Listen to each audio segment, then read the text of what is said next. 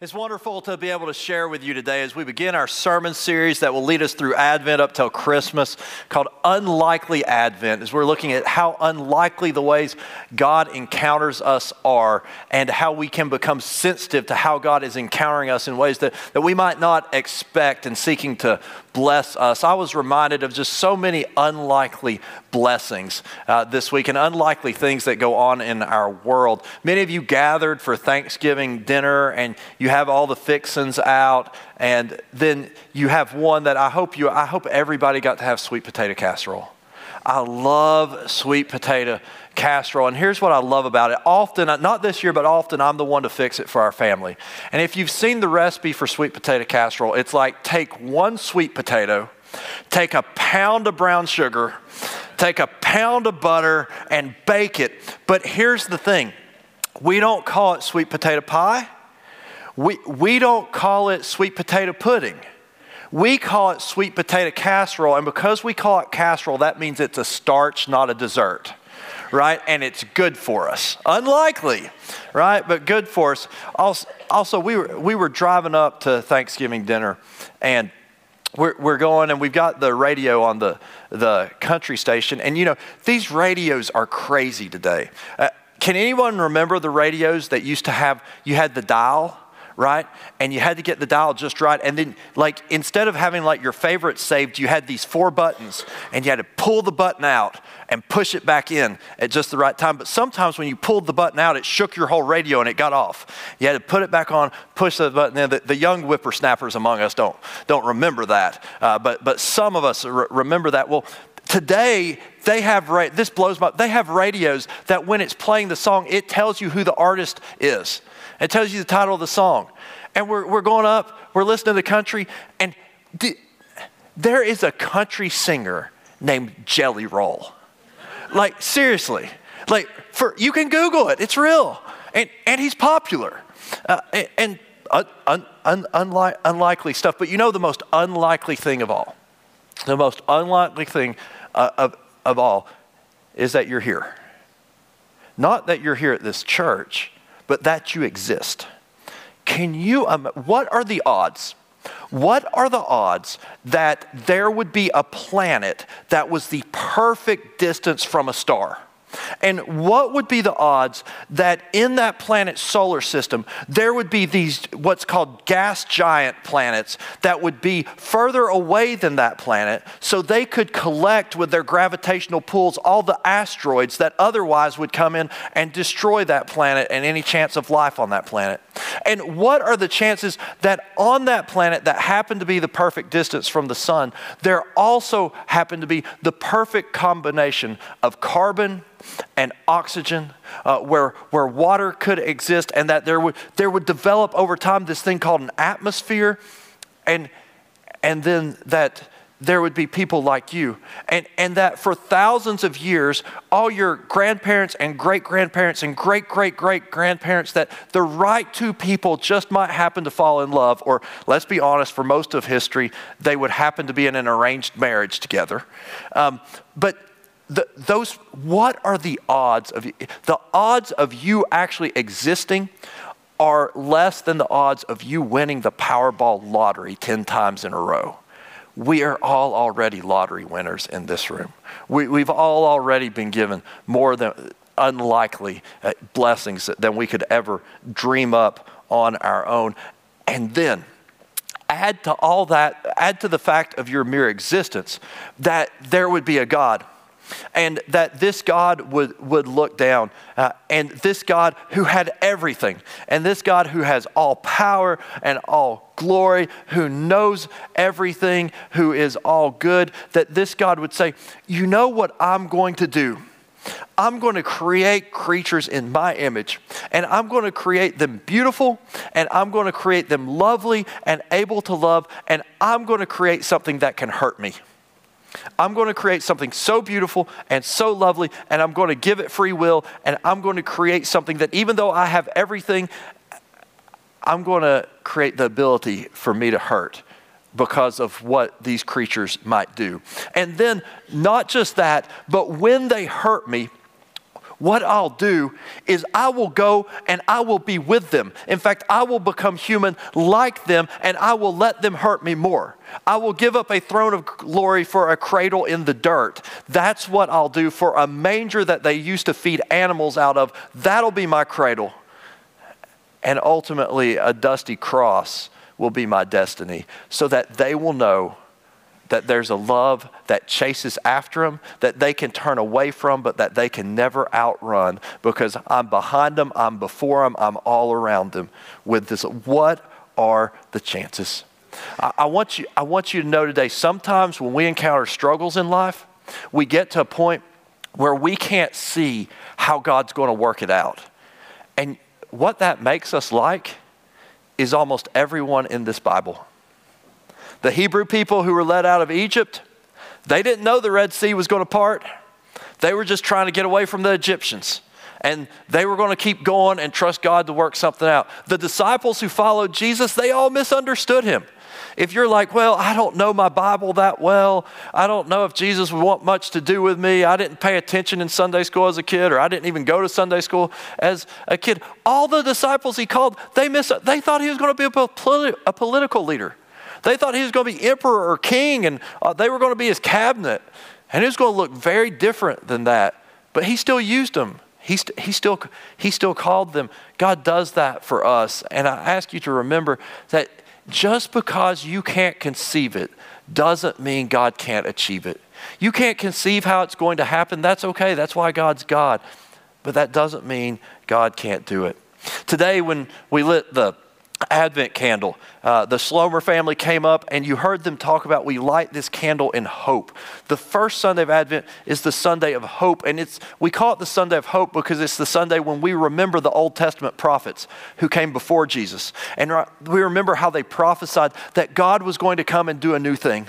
And many of us are at a point where we need God to come and do a new thing in our lives because we've gotten into some, some dead ends. And we light this candle because of that hope that that's what God does. And we also celebrate today the last prophet to come before Jesus, and that was John the Baptist. Our story from the Bible today is about his parents, Zechariah and Elizabeth. And I hope uh, you will not just hear this story, but I hope you'll read it for yourself. We have a Bible reading plan here at Concord that will go along with this story throughout this week that will help you see how God's working in unlikely ways to, to bring hope. You can find that at concordunited.org slash Bible uh, along with a daily devotion, or you can pick one up at the information center. I hope you'll do that because we have to be constantly reminded, hey, here's how God works because in our heads, we decide, hey, it can't be. And what if God was working and we just walked by it and, and didn't see it?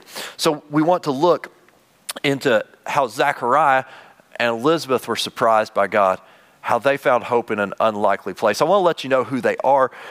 They, they were two people uh, li- living uh, a, a, little bit before what we would call year zero. They didn't call it year zero, they had no idea it was year zero.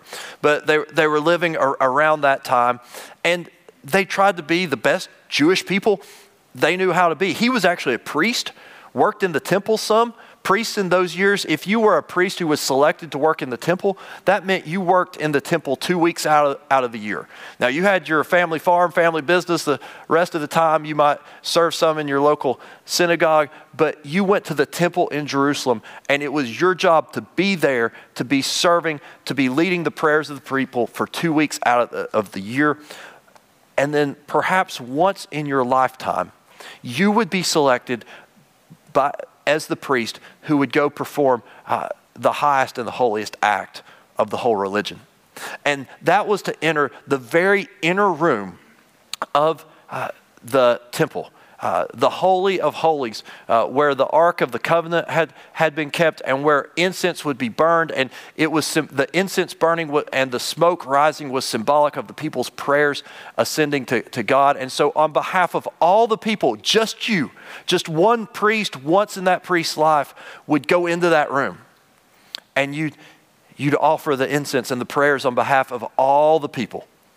And then then you'd come out. And this is what Zechariah is preparing to do. And we're going to read about how it happens. But I have to tell you, life hadn't been working out the way Zechariah and Elizabeth had prayed for. Things weren't great in the Jewish religion at the time. There were some leaders in the Jewish religion at that point who didn't even believe in God anymore. They just were a part of that religion uh, because they felt it was helpful to have a religion to unify the people politically. Those people were called the, the Sadducees uh, because they didn't believe in God and eternal life. That's why they were sad, you see. Thank you. I enjoy that every year. Uh, come back next year, I'll tell the same joke. You'll enjoy it too. It gets better with age.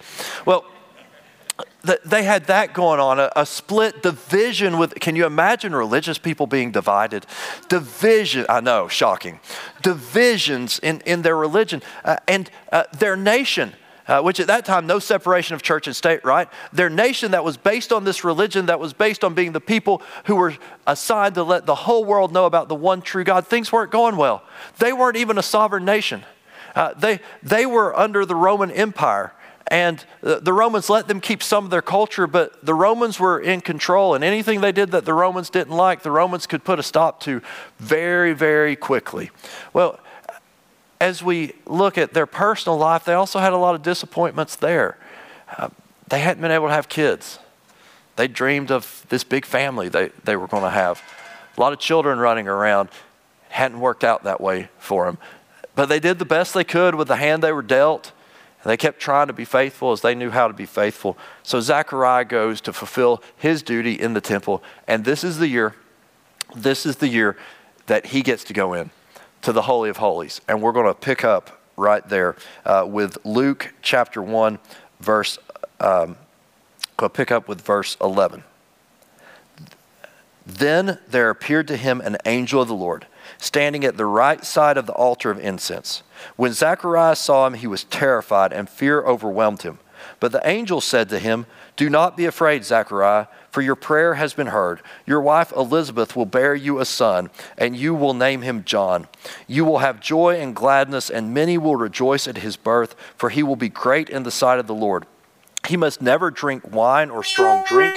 Even before his birth, he will be filled with the Holy Spirit he will turn many of the people of Israel to the Lord their God with the spirit and power of Elijah. All right. Uh, we're, we're preaching about God in unlikely ways, right? I'm a, I think, I think we're okay. I have not gotten any emergency texts. I think we can go on uh, with, with, with, our, with our service. Okay, so uh, this is where in class the teacher says, I need you back with me. Like you were there, now we're back here, right? Need you back with me. Okay, so Elijah's in there, and then we're going to pick up with verse 17, uh, talking about his future son, John the Baptist. The spirit and power of Elijah, he will go before him to turn the hearts of parents to their children and the disobedient to the wisdom of the righteous, to make ready a people prepared for the Lord. So this angel appears to him. Then, eight, verse 18 Zechariah said to the angel, How will I know that this is so? For I am an old man and my, my wife is getting on in years. The angel replied, I am Gabriel. I stand in the presence of God, and I have been sent to you to bring you this good news. But now, because you did not believe my words, which will be fulfilled in their time, you will become mute, unable to speak until the day these things occur. Now, I want to pause right there for a minute and tell you something. I, the Bible tells us a number of things about angels. Generally, when people encounter them, they're afraid. Apparently, angels are awe inspiring. Uh, we know angels are messengers of God. We don't know much about really if angels have individual personalities like we do. I kind of assume they do. And when I read this, I think Angel Gabriel, when he encountered Zechariah, I think he was grumpy. Uh, honestly, I, I think Gabriel was stressed out. Because if you read further in Luke, uh, that afternoon, or maybe the next day, Gabriel had to go talk to Mary. And this would be the highlight of Gabriel's ministerial career, right? Gabriel, really the, one of the highlights of history. Gabriel's going to go talk. I think Gabriel was stressed about that. Because you'll notice when Gabriel talks to Mary, and we're, we're going to talk about that in a, in a couple weeks. When Gabriel talks to Mary, and Mary's like, Oh, how can this be? Gabriel's like, Oh, it's okay. Don't worry. God's going to work it out. But when Zechariah, just a little bit before, is like, How can this be? Gabriel's like, I'm Gabriel. You know who I am? I'm Gabriel. I'll stand in the presence of God. How dare you disrespect me? I'll tell you what I'll do. God will work it out, but you're going to be mute. This is like when you're a kid and you go down for breakfast and your parent is stressed about work, right? And you say the wrong thing and it all comes out on you, right? Uh, so uh, Gabe, Gabriel uh, gets upset, tells Zechariah, tell you what, God's still going to do this. You're not going to be able to talk uh, because I'm irritated with, with, with you. Now, we're going to pick up with verse 21. Meanwhile, the people were waiting for Zechariah and wondering at his delay in the sanctuary. When he did come out, he could not speak to them, and they realized he had seen a vision in the sanctuary. He kept motioning to them and remained unable to speak. When his time of service was ended, he went to his home. After those days, his wife Elizabeth conceived, and for five months she remained in seclusion. She said, This is what the Lord has done for me when he looked favorably on me and took away the disgrace I have endured among my people. Okay, so what's, what's happening there? God encounters them in this unlikely way. And not just to bless them, but to bless the world through this child that they'll receive, this child named John the Baptist. And remember that big description. Most of what we just read was Gabriel's description of who John the Baptist is. And it says that he will go before him and he will prepare the people for the Lord. That's, that's what John the Baptist does. That's what God's doing through Zechariah and Elizabeth, he's sending John the Baptist to prepare the people for Jesus. And for us as Christians today, that's a lot of what God calls us to do. We can't actually force people to accept Jesus. If you try, it doesn't work well. People have tried a lot. You can't force it. Uh, you can't make somebody. But what you can do is you can help people prepare. You can say, hey, this is the difference Christ has made in my life. Hey, when I encountered a similar situation, this is what I saw God doing. We, we can't force someone uh, to say, hey, maybe I'm not perfect and maybe I need to be forgiven. We can't force someone to say, maybe I need to seek what God wants for me rather than what, just what I want in this moment. We can't force somebody to say, maybe there's a creator who put all this together if they're, they just don't want to even entertain that notion. But we, we can help them prepare to see God in unlikely places. We can help each other prepare to see God and to be sensitive to what God's doing in those unlikely ways. Because just as God sent John the Baptist to prepare the way, God still uses Christians to do the exact same thing today. That's, that's what God uses us for. I got a call this week from a lady in our church. She said, I have to tell you about what, what happened. Uh, she was going shopping. Now, this was uh, before uh, Thanksgiving, uh, so her, her odds of injury while shopping were, were greatly decreased. Uh, but she went and she was busy. She had a lot of things to do that day. She noticed one of the workers in the stores just, he had a worried look on his face.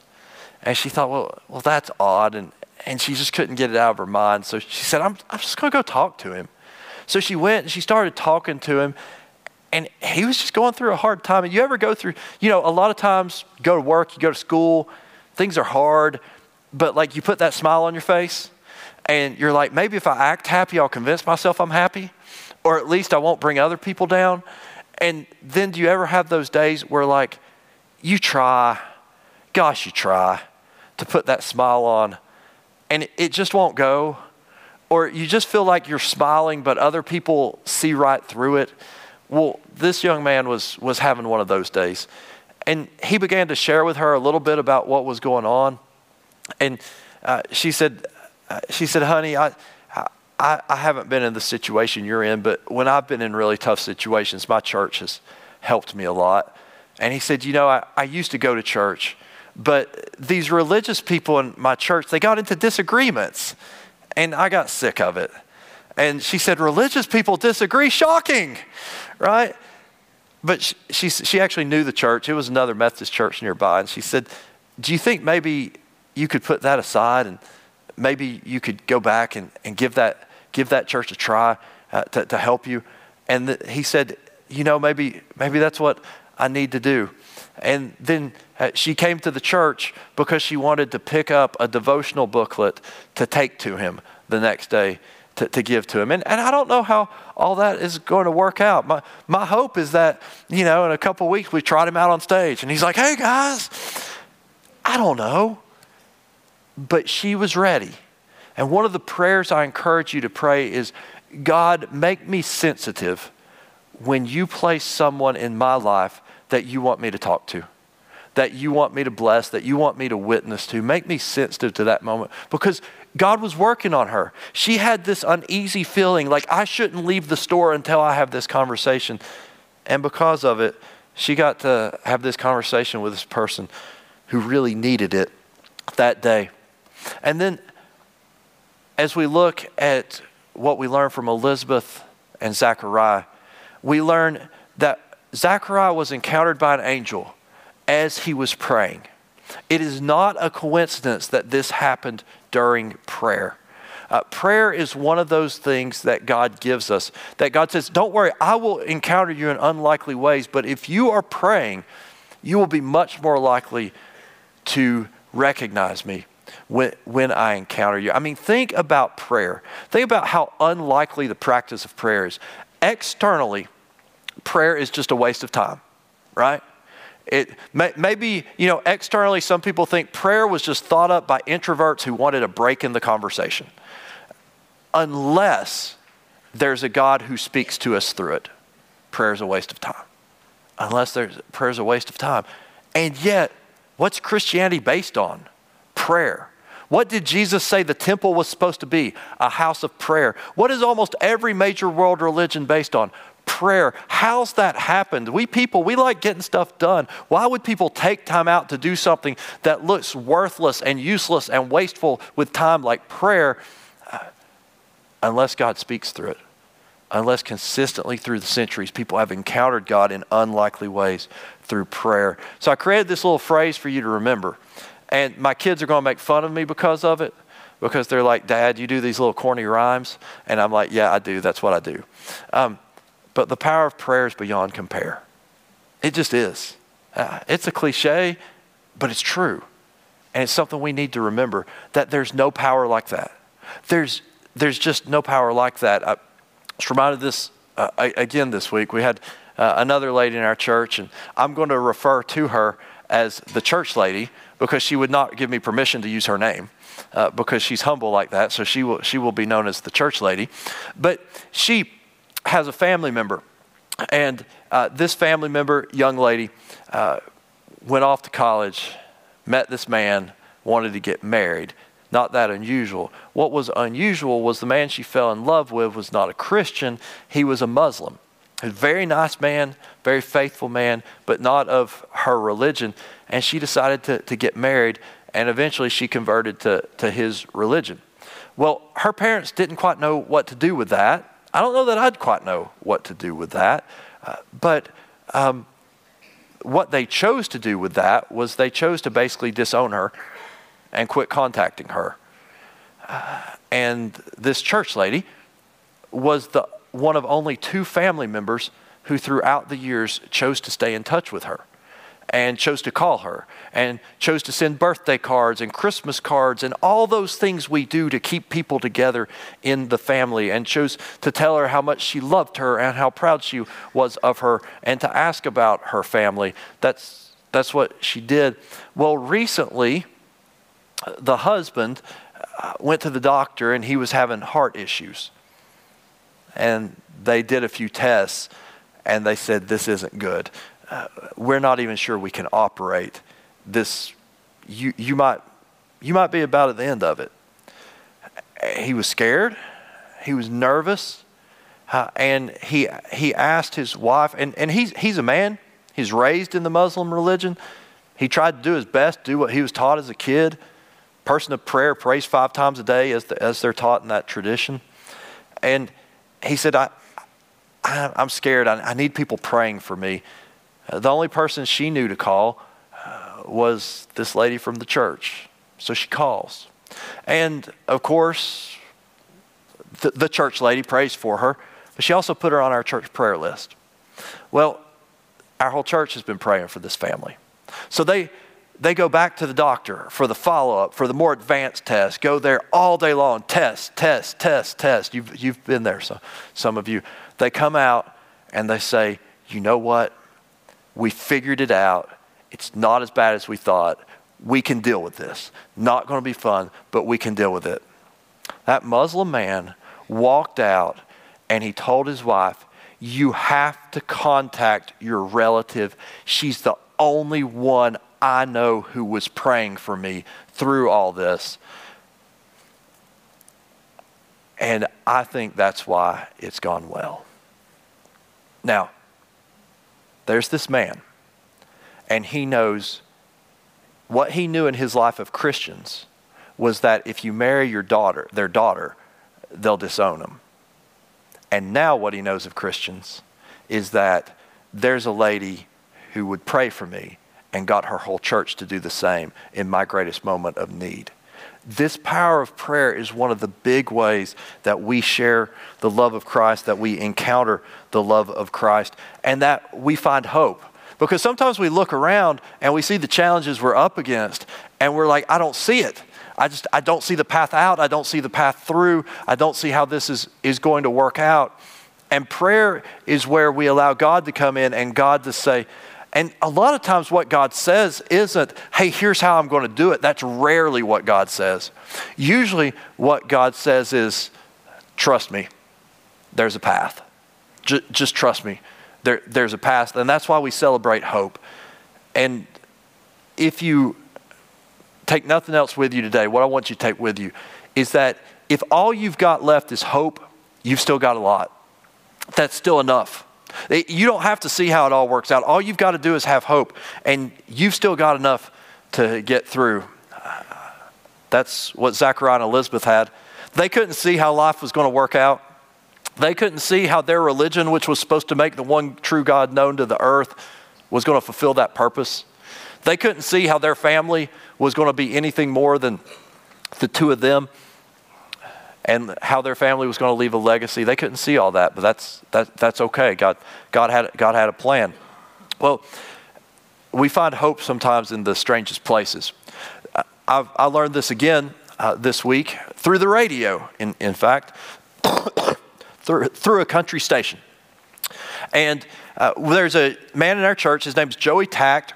He's one of the DJs at WIVK 1077, one of the country stations in town.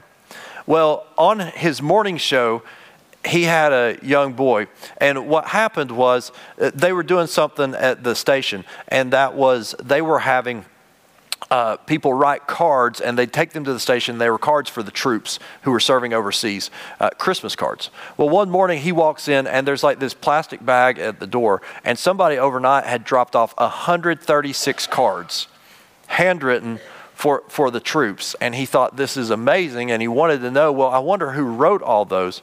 Well, turned out it was this boy, Preston, who's in Children's Hospital with stage four cancer. And Preston wanted to write these cards. So this year, uh, there are going to be troops serving overseas, some of whom are in harm's way, uh, some of whom it might be their first year away from family for Christmas, and they're going to receive a card uh, from a 12 year old with cancer to, to, to, give, to give them hope. But uh, more than that, uh, what, what, what you learn about Preston is that uh, Preston's about to get to go home from the hospital. Uh, unfortunately, it's, it's because there's not a whole lot more they can do there. And Preston says, You know, I'm not just writing for the troops. And Joey was interviewing him. He said, You're not.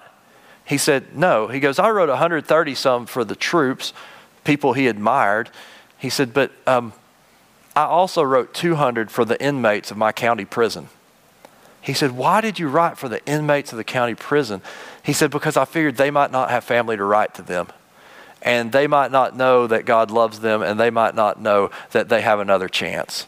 And he wanted them to know.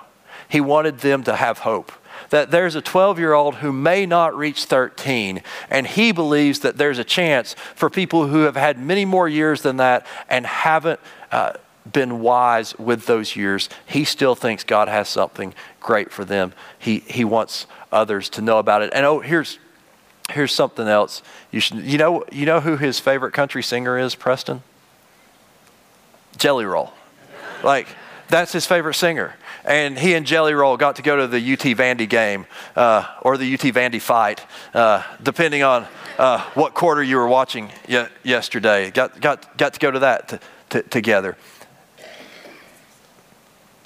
can you imagine being in prison and you get a card from a 12 year old, right?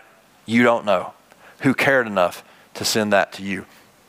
Now, can you imagine being in a prison of your own making?